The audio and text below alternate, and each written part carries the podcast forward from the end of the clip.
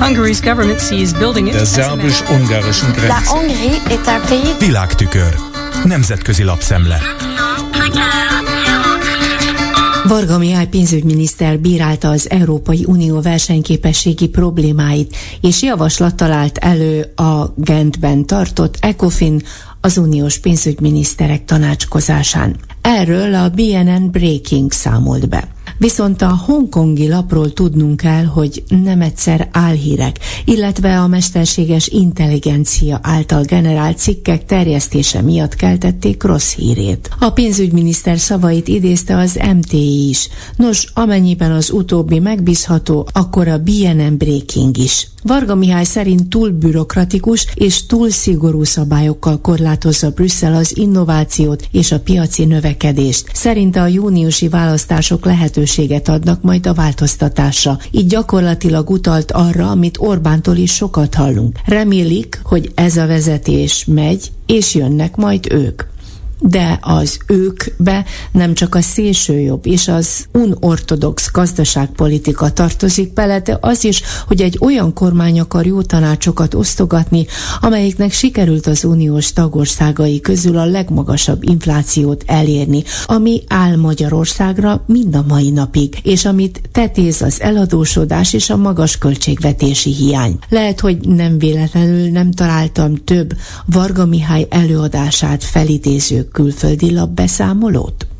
A szétesőben lévő visegrádi négyeken busonk Robert Beck, az amerikai külpolitikai kutatóintézet elemzője. A Eurasia Review folyóiratban vasárnap megjelent cikk nyitó képe vonza a tekintetet, hisz látjuk rajta Václav Havelt, Antal Józsefet és Lech Valensát, amint a cseh elnök kezdeményezésére létrejött V4-ek paktumot aláírják. Az oroszok ukrajnai háborúja viszont három egy arányban megbontotta ezt a paktumot, és szétveri az együttműködést, állapítja meg alap. Moszkva politikáját revansistának nevezve Magyarországot például azért bírálja a szerző, mert a migráns válságot Orbán arra használta fel, hogy putyini mintára autokratikus rendszerépítésbe kezdjen.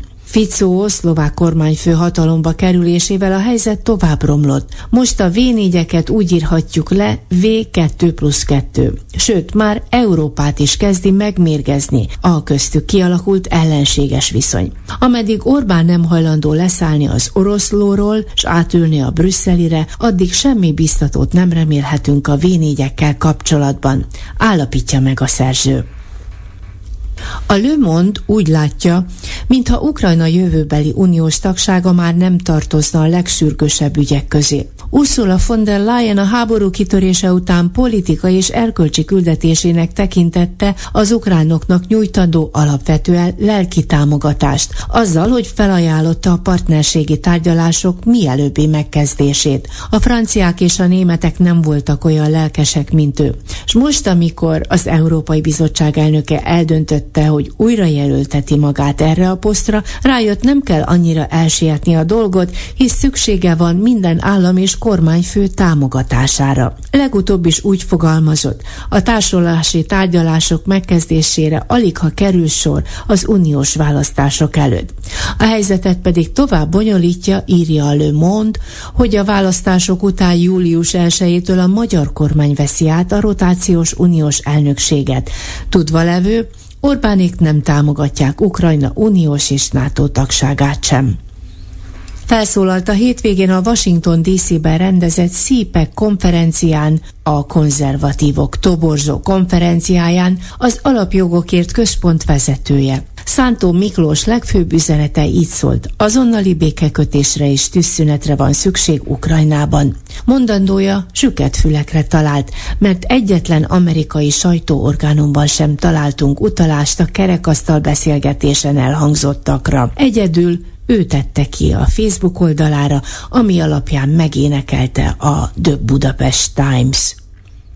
Persze mondanunk sem kell, hogy a legtöbb rólunk szóló cikk Orbán és Ulf Kristersson találkozóját dolgozta fel. Legyen az amerikai, német, francia vagy éppen orosz. Az Interfax orosz hírügynökség meglehetősen tényszerűen számolt be a péntek, illetve a ma várható parlamenti történésekről. Arról, hogy a svéd kormányfő ígéretet kapott tagságuk mai ratifikálására. Az Amerika hangja megemlítette ezen kívül azt is, hogy amerikai szenátorok delegációja Budapesten járt a múlt héten, hogy jelezzék Orbánnak az ügy nem tűr halasztást. Sorbán Viktor tulajdonképpen csavart egyet a narratíván pénteken, mert úgy fogalmazott, szövetségesnek lenni a nato belül azt jelenti, készek vagyunk meghalni egymásért, ha a helyzet úgy hozza. Sőt, hozzátette még azt is, hogy a Svédország és Magyarország közti katonai üzlet elősegíti a két ország egymás iránti bizalmának a visszaépítését. A világtükör összeállítását Csernyászki Judittól hallották. Hungary's government sees building it Der szerbus-ungarischen Grenze. La Hongrie est un pays... Nemzetközi lapszemlét hallottak.